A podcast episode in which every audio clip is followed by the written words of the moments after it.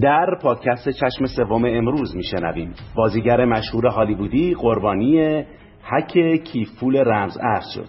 مهمانان یک عروسی بیت کوین هدیه گرفتند توسعه منطقه اقتصادی ویژه رمز ارزها توسط صرافی بایننس. افت 26 هزار واحدی شاخص بورس و افزایش نیم ساعتی معاملات فرابورس. چشم سوم.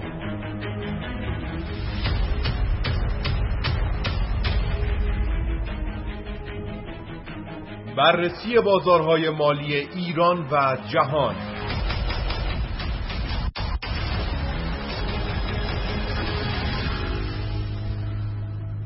سلام.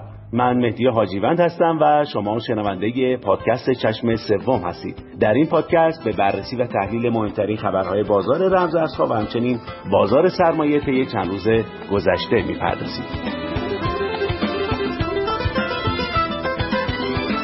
پادکست چشم سوم امروز رو با خبری مبنی بر دزدی چند هزار دلاری از کیف پول رمز ارز یک بازیگر مشهور هالیوود بعد از برگزاری یک خیریه اختصاص بدیم و شروع کنیم. جایی که بیل موری بازیکن و کمدین مشهور هالیوودی مورد حک و دزدی رمز ارزها قرار گرفته. از طرف دیگه خبری منتشر شده مبنی بر اینکه کلاهبرداری رمز ارزها پدیده رو به افزایش در هند هست. و شعبه جرایم اقتصادی پلیس این کشور دو نفر رو به اتهام انجام کلاهبرداری رمز ارز دستگیر کردن و افراد بازداشت شده هم اعتراف کردن به اینکه از 1400 نفر کلاهبرداری کردن که به حال این موضوع نشون میده که همینطور که بازار رمز ارزها می‌تونه جذاب باشه با این حال باید موارد امنیتی رو هم درش رعایت کرد تا خدای نکرده مورد کلاهبرداری قرار نگیریم. کلاهبرداری تو این بازار هم به ای هستش که خب به حال اثباتش مقدار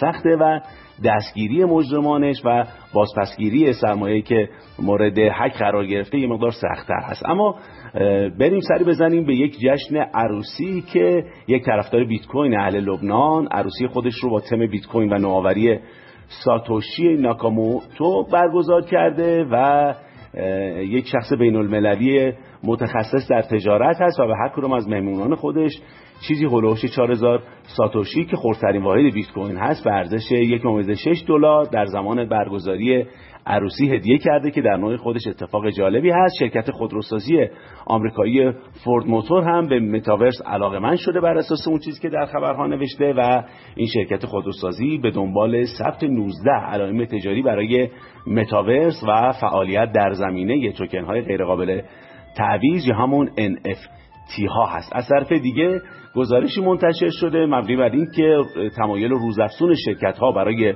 ورود به دنیای رمز ارزهای دیجیتال و متاورس روز به روز داره افزایش پیدا می‌کنه. جایی که طبق داده های گردآوری شده توسط وکیل مالکیت معنوی یکی از این ارزهای دیجیتال و افراد شرکت ها بیش از 3600 درخواست علامت تجاری برای ارزهای دیجیتال و خدمات مربوط به رمز ارزها رو به اداره ثبت اختراع و علائم تجاری ایالات متحده ارسال کردن و این در حالی که در سال 2021 3516 درخواست مورد ثبت قرار گرفته. نکته جالب این هستش که این دنیای متاورس اتفاق جالب و رو رشدی است و می‌دونیم که یک شبکه مجازی هستش که فرد در اون می‌تونه تقریبا همه مراودات دنیای فیزیکی خودش رو به صورت آنلاین و مجازی انجام بده و شاید در آینده بتونیم در مورد متاورس خیلی بیشتر و بیشتر از چیزی که الان هست بشنویم. از طرف دیگه نتایج یک نظرسنجی هم نشون میده که سرمایه گذاران سراسر دنیا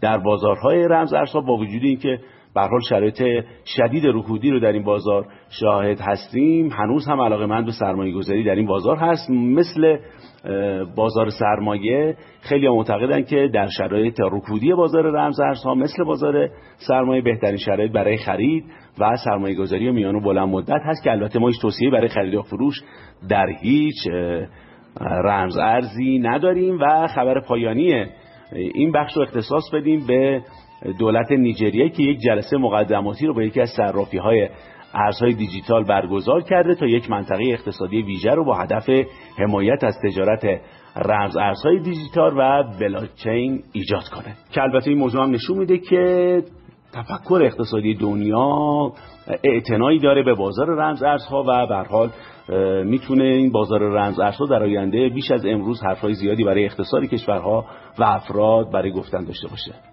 در یک تحلیل و جنبندی کلی در مورد بازار رمز ارزها باید بگیم که تقریبا 300 روز از آغاز ریزش بیت کوین 64 هزار دلاری میگذره و تا الان چیزی هولوش 72 درصد بیت کوین افت کرده و سقوط ناگهانی هم که قیمت بیت کوین در دو سه روز گذشته داده و داشته و ارتفاع 18 19 هزار دلاری رو از دست داده یه مقدار برای تحلیلگران کار رو آسانتر کرده برای اینکه پیش بینی کنن که احتمالا ما بیت کوین 17 هزار دلاری رو هم خواهیم دید. خیلی معتقدن که احتمال اینکه بیت کوین به زیر 10 هزار دلار برسن خیلی دور از ذهن نیست به دلیل اینکه خیلی هم بارقاه امید برای جهش بیت کوین برای کسب ارتفاعی که پیشتر فرق کرده بود وجود نداره و بر اساس اون چیزی که کارشناسان ازش به عنوان بازار خرسی یاد می‌کنن این ریزش انقدر ادامه پیدا می‌کنه که تقریبا ممکنه ما شاید ده هزار دلار رو برای بیت کوین ببینیم و اون وقت هستش که به حال خریداران وارد بازار بشن و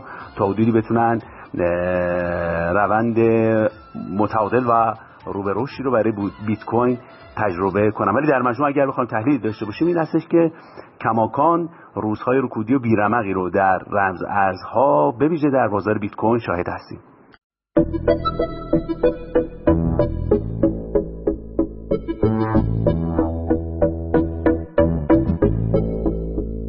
بخش دوم پادکست چشم سوم امروز رو اختصاص میدیم به بازار سرمایه جایی که در هفته‌ای که پشت سر گذاشتیم شاخص کل بورس بیش از 26 هزار واحد افت کرد که معادل یک ممیزه 84 صدام درصد هست و در ارتفاع یک میلیون و هزار واحد قرار گرفت. شاخص کل هموز هم در هفته گذشته 1574 واحد افت کرد. حجم ارزش و دفعات معاملات هم 20 13 و 19 درصد کاهش رو به ثبت رسون. اما از روز شنبه 19 شهریور ما شاهد افزایش سی دقیقه‌ای جلسات معاملاتی در بازارهای فرابورس ایران هستیم در بازار سرمایه و معاملهگران از ساعت 9 تا ساعت 13 می‌تونن اقدام به داد و ستد سهام کنن. و در هفته که پشت سر گذاشتیم دو ارز اولیه رو در بازار سرمایه شاهد بودیم. ارزهای اولیه‌ای که عمدتا به صندوق‌های سرمایه گذاری رسید و صندوق های سرمایه گذاری خریدار این ارزهای اولیه بودن. نقدی هم که معاملهگران بازار سرمایه می‌کنه این هستش که